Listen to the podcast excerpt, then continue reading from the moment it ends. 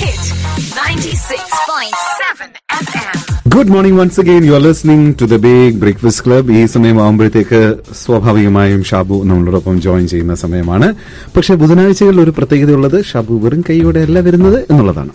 അതെ ഒരു പൊതിയുമായിട്ടാണ്. ഇന്ന് രാവിലെ നമ്മൾ ഭക്ഷണത്തിന്റെ കാര്യം പറഞ്ഞപ്പോൾ നമ്മൾ വിചാരിക്കും ഒരു ഭക്ഷണ പൊതിയാണോ? എന്നാലല്ല ഒരു പുസ്തകത്തിന്റെ പൊതിയാണ്. പക്ഷെ കുറച്ച് വ്യത്യസ്തമാണ് ഇന്ന് ഇന്ന് ഇലക്ട്രോണിക് ആണ് ഷാബു? ഡിജിറ്റലാണ് അതെ. അതെ. അപ്പൊ ഇന്ന് നമ്മൾ ബുധനാഴ്ച പരിചയപ്പെടുത്താൻ പോകുന്ന പുസ്തകം. നേരത്തെ പരിചയപ്പെടുത്താൻ വേണ്ടി വച്ചിരുന്നതാണ്. മറ്റു പല Time സാഹചര്യങ്ങളും കൊണ്ട് അതെ. സാഹചര്യങ്ങളും കൊണ്ട് നമ്മളത് മാറ്റിവെക്കുകയായിരുന്നു ഓക്കെ. ഇത് യഥാർത്ഥത്തിൽ ലൂസിഫർ എന്ന സിനിമയിൽ ആ സിനിമയുടെ ഒരുപക്ഷെ കണ്ടന്റിനെ തന്നെ ആദ്യമേ എല്ലാവർക്കും പരിചയപ്പെടുത്തുന്ന വിധത്തിൽ ഒരു പുസ്തകത്തെക്കുറിച്ച് പരാമർശിക്കുന്നുണ്ട്. അതിൽ കുറെ ബുദ്ധിപരമായിട്ട് കുറെ പുസ്തകങ്ങളൊക്കെ ഉണ്ട്. ടേബിളിൽ സൈഡിൽ.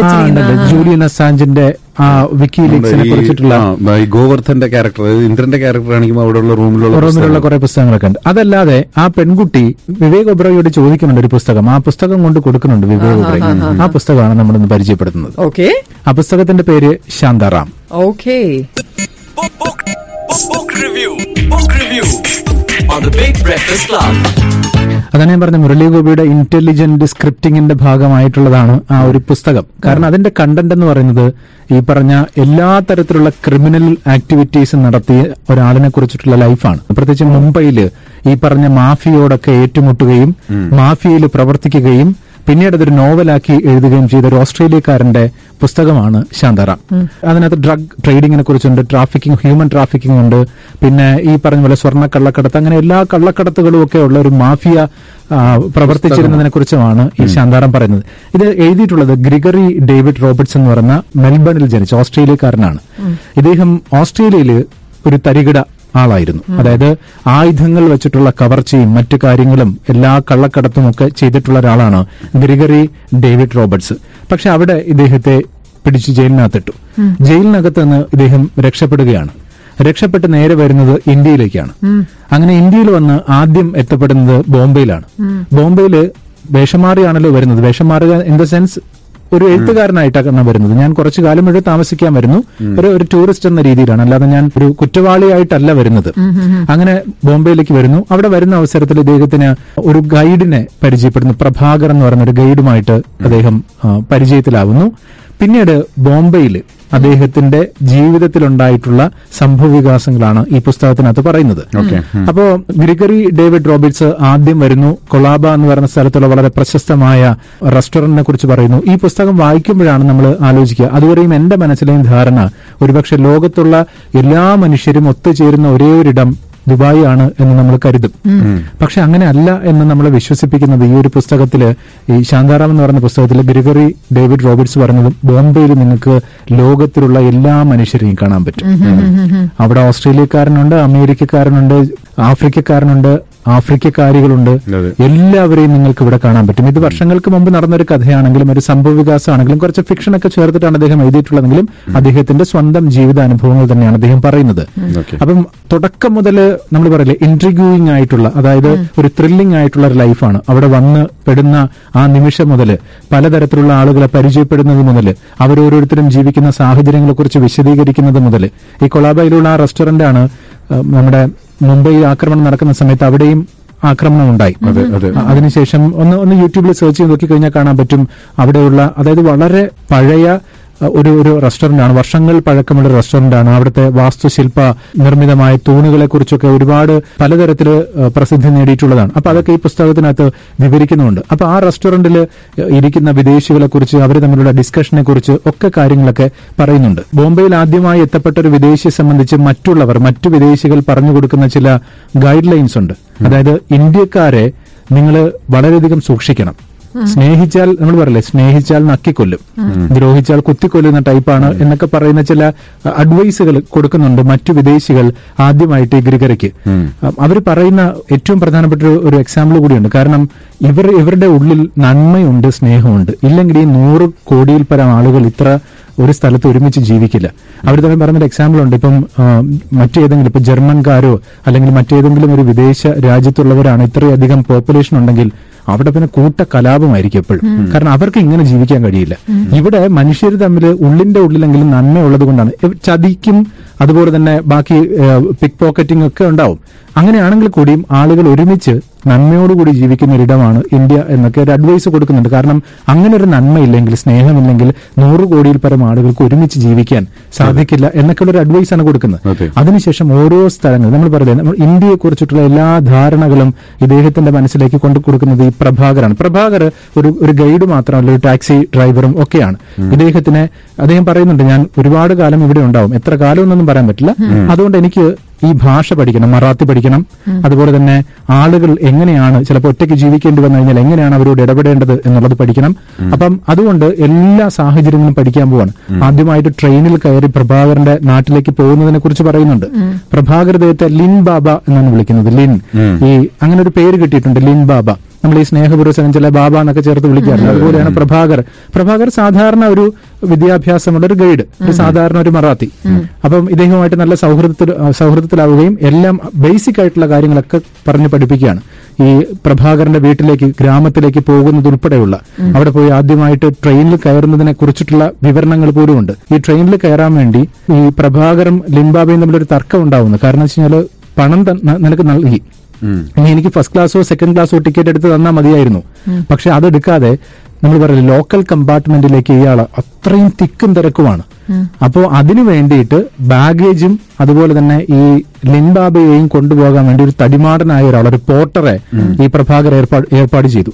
അപ്പം ഒരു കയ്യിൽ ഈ പറഞ്ഞ ലിൻബാവ എന്ന് പറയുന്ന വിദേശി മറു സൈഡിൽ അദ്ദേഹത്തിന്റെ ബാക്ക് പാക്കും മറ്റതെല്ലാം കൂടെ. അങ്ങനെ വെച്ച് തടിമാടൻ ട്രെയിനിനകത്തേക്ക് ആളുകളെല്ലാം വകഞ്ഞു മാറ്റി കൊണ്ടുപോയി കുത്തിഞ്ഞെരുക്കി ഒരു സീറ്റിൽ കൊണ്ടുവിടുകയാണ് യഥാർത്ഥത്തിൽ ഈ വിദേശി ആകപ്പാടെ വിഷമത്തിലായി. കാരണം ഇത്രയും ക്ഷീണിച്ച് അവശനായി ആളുകളെ കുത്തിമാറ്റുകയാണ് യഥാർത്ഥത്തിൽ.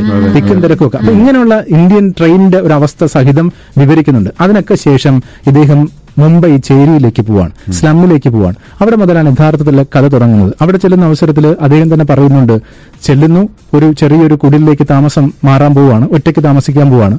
അവിടെ ചെല്ലുന്ന അവസരത്തിൽ ആളുകളൊക്കെ നോക്കുന്ന ഒരു വിദേശി വരുന്നു അവരൊക്കെ ഒന്ന് നോക്കിച്ചിരിക്കുന്നു. പെട്ടെന്ന് ഒരാൾ പറയുന്നുണ്ട് അവിടെ ഒരു ഒരു തീപിടുത്തം ഉണ്ടായെന്ന് തോന്നുന്നു എന്ന് പറയുന്നു. അപ്പം പെട്ടെന്ന് ഈ വിദേശി ആ തീപിടുത്തിൽ നിന്ന് രക്ഷപ്പെടാൻ വേണ്ടി ഇയാൾ ഇറങ്ങി ഓടാൻ പോവാണ്.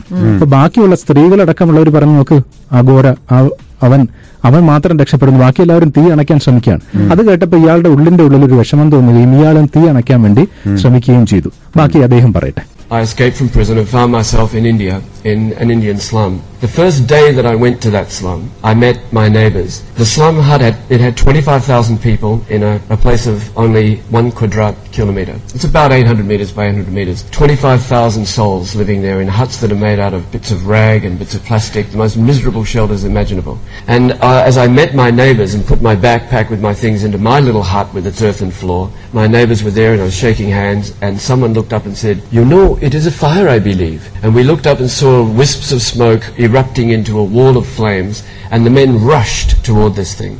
I watched this wall of flames devouring the huts in front of it as it advanced toward us, driven by the sea breeze, which is on the edge of the slum. And as it devoured these huts, many of them were exploding with uh, an explosion that's very similar, remarkably similar to a mortar round.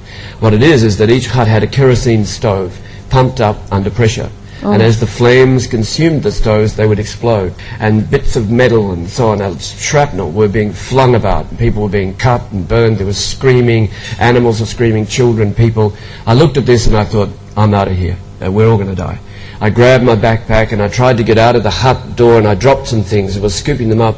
And as I looked up, I saw the women and children from that, my neighbours from that little part of the slum, looking at me. And I could hear their minds. I knew what these women were saying. They were saying, look at this big, strong foreigner, this big, strong Gora running away from the fire. And our skinny little Indian guys are running to the fire to put it out. And I read this and went, oh Put the stuff back in the hut and ran to the fire. And we fought and we put the fire out. Afterwards, we found that we'd lost 12 people in that fire and about 250 were injured, some of them quite badly. Uh, many with smoke inhalation, with burns, abrasions, cuts and so forth. I had a, big, a, a very big comprehensive first aid kit in my ഈ പറഞ്ഞ പോലെ ഇത്രയധികം ആളുകൾ കൊല്ലപ്പെട്ടു ഇത്രയധികം ആളുകൾക്ക് പരിക്കേറ്റു ഇദ്ദേഹത്തിന്റെ ബാക്ക് പാക്കിനകത്ത് ഒരുപാട് ഈ ഫസ്റ്റ് എയ്ഡിനുള്ള കാര്യങ്ങളൊക്കെ ഉണ്ടായിരുന്നു. ഇത് എന്തെന്ന് വെച്ച് കഴിഞ്ഞാൽ അത് തുറന്നിട്ട് പരിക്കേറ്റ ആളുകളെയൊക്കെ പെട്ടെന്ന് തന്നെ അവർക്ക് മരുന്നൊക്കെ വെച്ചു കൊടുത്തു. സ്വാഭാവികമായിട്ടും സ്ലമ്മിലുള്ള ആൾക്കാർ പെട്ടെന്ന് തെറ്റിദ്ധരിച്ചത് ഇദ്ദേഹം ഒരു ഡോക്ടറാണ് എന്നുള്ളതാണ്. അങ്ങനെ ഒരുപാട് ആൾക്കാർ നോക്ക് എന്റെ കൈ പൊള്ളിയിട്ടുണ്ട് എന്റെ കയ്യിൽ മുറിവ് വന്നിട്ടുണ്ട്. അങ്ങനെ അന്നേ ദിവസം രാത്രി വൈകുവോളം ഇദ്ദേഹം പലരെയും ഇങ്ങനെ ഫസ്റ്റ് എയ്ഡ് കൊടുത്ത് ചികിത്സിക്കുകയും ചെയ്തു. എന്നിട്ട് അന്ന് രാത്രി ഉറങ്ങി പിറ്റേന്ന് രാവിലെ എഴുന്നേറ്റപ്പോൾ ഇദ്ദേഹത്തിന്റെ സുഹൃത്തുക്കൾ പറഞ്ഞത് കുറെ പേര് കാണാൻ വന്നിരിക്കുകയാണെന്നാണ് നോക്കിയപ്പോൾ സ്ലമ്മിന്റെ അദ്ദേഹത്തിന്റെ കുടിലിന്റെ മുന്നിൽ ഒരു നീണ്ട നിര തന്നെ ഉണ്ട്. ആൾക്കാർ പറഞ്ഞ എന്റെ കാൽ പൊള്ളിയിട്ടുണ്ട് എന്റെ കൈ പൊള്ളിയിട്ടുണ്ട് ഡോക്ടർ എത്രയും വേഗം വരൂ. അങ്ങനെ അന്ന് മുതൽ ഗ്രിഗറി ആ സ്ലമ്മിലെ ഡോക്ടറായിട്ട് മാറി. ഇന്നും സി എൻ എൻ അതിനുശേഷം അദ്ദേഹത്തിന് ഈ പുസ്തകമൊക്കെ ഇറങ്ങി ഒരുപാട് പ്രസിദ്ധി അദ്ദേഹത്തിന് കിട്ടിയതിനു ശേഷം സി എൻ എൻ നടത്തിയൊരു ഇന്റർവ്യൂവിൽ ഇദ്ദേഹം ആ സ്ലമ്മിനകത്തേക്ക് പോകുമ്പോൾ ആളുകൾ അദ്ദേഹത്തെ സ്നേഹത്തോടു കൂടി വിളിക്കുന്ന പേരുകളൊക്കെ പറയുന്നുണ്ട്. അപ്പോൾ സ്ലമ്മിൽ ഒരു കൂട്ടുകാരനായിട്ട് ഗ്രിഗറി മാറുകയാണ്. പിന്നെ അവിടെ നിന്നാണ് അദ്ദേഹത്തിന്റെ യഥാർത്ഥ ലൈഫ് തുടങ്ങുന്നത്. പിന്നെ ഇന്ത്യൻ ജയിലിനകത്തായി ഇദ്ദേഹം. അത് പല പല കേസുകളിലാണ്. അദ്ദേഹം അറിയാത്ത ചില കേസുകളിലും ഉൾപ്പെട്ടിട്ടുണ്ട്. പക്ഷെ ആ കേസുകൾ പല മാഫിയയുടെയും ഡ്രഗ് ട്രേഡിംഗിന്റെയും ഹ്യൂമൻ ട്രാഫിക്കിന്റെയും പേരിൽ ജയിലിലായിട്ടുണ്ട്. അദ്ദേഹം അങ്ങനെ ഇന്ത്യൻ ജയിലിൽ പോയതിന്റെ ഒരു അതിക്രൂരമായ ചില വിശേഷണങ്ങൾ പറയുന്നുണ്ട്. The Indian prison was extreme. I went in there at 90 kilos and I came out four months later at 45 kilos.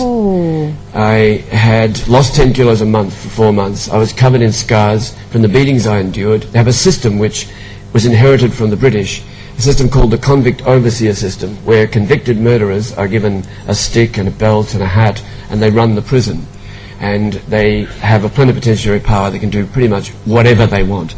They certainly control all the food, so they get bigger and stronger as you get thinner and skinnier. At one stage, when I had a fist fight against one of these overseers, who was just a ruthlessly cruel, fanatically cruel man, I had a fight with him. They, as a punishment, put leg irons on my legs. നമ്മുടെ Indian സിനിമകളിലൊക്കെ നമ്മൾ കണ്ടിട്ടുള്ള ഒരു jail തന്നെയായിരിക്കും. കാരണം അവിടെയുള്ള ഏറ്റവും കൊടും ക്രൂരനായ കുറ്റവാളിയായിരിക്കും ജയിലിന്റെ കാവൽ ഏൽപ്പിക്കുക പോലീസുകാർ. അവന് തൊപ്പിയും മറ്റു കാര്യങ്ങളൊക്കെ ഏൽപ്പിച്ചു കൊടുക്കും. അങ്ങനെ ഇദ്ദേഹം ജയിലിൽ ചെല്ലുന്ന അവസരത്തിൽ ആ സൂപ്പർവൈസറുമായിട്ടൊരു ഫൈറ്റ് ഉണ്ടാവുകയും പിന്നീട് ഇയാളെ കാലിലിട്ടിരിക്കുന്ന ഈ പറഞ്ഞ വെറും ചങ്ങലയല്ല ചങ്ങല ബോഡിയിലിടുകയും കാലിൽ ഒരു പ്രത്യേകമായ ഒരു ഹുക്ക് പോലൊരു സാധനം ഇട്ടിട്ടുണ്ട്. അപ്പൊ അതിനെക്കുറിച്ചാണ് ഈ എക്സ്പ്ലെയിൻ ചെയ്യുന്നത് മുഴുവനും. പക്ഷേ ആ പത്തിരുന്നൂറ് പേരടങ്ങുന്ന ആ ജയിലിനകത്ത് അവരെത്രമാത്രം ഉല്ലസിച്ചു കഴിയുന്നു? ഇദ്ദേഹം ആദ്യമായിട്ട് കണ്ണീരൊക്കെ വന്ന് മുഖം കഴുകാൻ വേണ്ടി പോകുമ്പോൾ ഈ കാലിലെ കുടുക്ക് അപ്പോൾ അതും വെച്ചിട്ടാണ് പറയുന്നത്. അത് അദ്ദേഹം പറയുന്ന ഒരു ഫിലോസഫിക്കൽ ആയിട്ടുള്ള കാര്യമുണ്ട്. അന്നാണ് മനസ്സിലാകുന്നത് അടിമ കച്ചവടവും മനുഷ്യൻ എത്രമാത്രം മനുഷ്യൻ മനുഷ്യനെ തന്നെ അടിമകളാക്കി വെക്കാൻ വേണ്ടി ചങ്ങലക്കിടുമായിരുന്നല്ലോ അപ്പൊ അതിപ്പോഴും ചില ജയിലുകളിലുണ്ട്. എന്നാലോചിച്ച് ആലോചിച്ച് നോക്കൂ ആ അടിമയുടെ അവസ്ഥ എത്രമാത്രമാണ് എന്നൊക്കെ അദ്ദേഹം പറയുന്നുണ്ട്. അപ്പൊ ആ, പക്ഷേ അന്ന് രാത്രി അവിടെയുള്ള ജയിലിനകത്തുള്ള ആളുകൾ മുഴുവനും അവർക്ക് കിട്ടുന്ന ഭക്ഷണം കഴിച്ച ശേഷം പാത്രത്തിൽ കൊട്ടി അവർ ഹിന്ദി പാട്ടൊക്കെ പാടി അടിച്ചു പൊളിക്കുന്ന അവരുടെ ഉല്ലാസത്തെക്കുറിച്ചൊക്കെ വിവരിക്കുന്നുണ്ട്. അതിനുശേഷം ആ ജയിലിൽ നിന്ന് രക്ഷപ്പെടാൻ സഹായിക്കുന്നത് ബോംബെയിലെ ഒരു മാഫിയ തലവനാണ് ഖാദർ എന്ന് പറയുന്ന ഒരാൾ. പക്ഷേ ഇയാൾ അദ്ദേഹത്തിന് വേണ്ടിയിട്ട് ജോലി ചെയ്തു കൊടുക്കുന്നു. അവരെ ഇംഗ്ലീഷ് പഠിപ്പിക്കുന്നു. അവർക്ക് വേണ്ടിയിട്ട് മറ്റു പല കാര്യങ്ങൾ അമേരിക്കൻ പാസ്പോർട്ട് വ്യാജമായി നിർമ്മിക്കുക. അങ്ങനെയുള്ള കാര്യങ്ങളിലേക്ക് ഇടപെടുന്നു. ഇതെല്ലാം കൂടി ചേർന്നിട്ടാണ്. അതായത് മൊത്തത്തിലൊരു ത്രില്ലിംഗ് ആയിട്ടുള്ള ഒരു ഒരു ഓസ്ട്രേലിയക്കാരന്റെ ഒരു മെൽബൺകാരന്റെ ലൈഫ് പറയുന്നതാണ് ശാന്താറാം എന്ന് പറയുന്ന ഒരു പുസ്തകം. തൊള്ളായിരത്തിലധികം പേജുകളുണ്ട്. ഇന്ത്യയെ കുറിച്ചിട്ടുള്ള സകല കാര്യങ്ങളും പറയുന്നുണ്ട്. പക്ഷെ അവിടെയൊക്കെ അവർ പറയുന്ന ഒരു കാര്യമുണ്ട്. അദ്ദേഹം തന്നെ പറയുന്നുണ്ട് ആ സ്ലമ്മിന്റെ കാര്യത്തിൽ അതുകൊണ്ട് പറഞ്ഞ് അവസാനിപ്പിക്കാം. This job that became my job in the slum. Not something that came from me. I didn't go there with any noble intention, I'm going to help people. I went there and the job actually happened to me. The job became me and became my life. But in the process of it, what I learned was something that I couldn't possibly have learned in any other way. I learned about the love that the people in the slum have for each other. You'll read a lot of books about slums in India by many good writers and very well-meaning writers. But to my knowledge, none of them have actually ever lived in a Jobapati. You know, they haven't actually lived there in a slum. സ്ലമ്മിനെ കുറിച്ച് നിങ്ങൾ വായിച്ചിട്ടുള്ളതോ കേട്ടിട്ടുള്ളതിന് അപ്പുറത്തേക്ക് അവിടെ ജീവിച്ച ഒരാൾ പറയുന്നത് ആ മനുഷ്യർ എത്രത്തോളം സ്നേഹത്തോടു കൂടി കഴിയുന്നു എന്നുള്ളതാണ് അപ്പോൾ ഒരു ആക്ച്വൽ റിയാലിറ്റി എങ്ങനെയാണ് ഈ ഇന്ത്യൻ ജീവിതത്തെ ഒരു വിദേശി പകർത്തി വെക്കുന്നത് അത് ത്രില്ലിംഗ് ആയിട്ടുള്ള കാര്യങ്ങളിലൂടെ പറയുന്നതാണ് ശാന്താറാം എന്ന novel Okay, very strongly we recommend on today's. Book, book, book, book review. Book review on the Big Breakfast Club.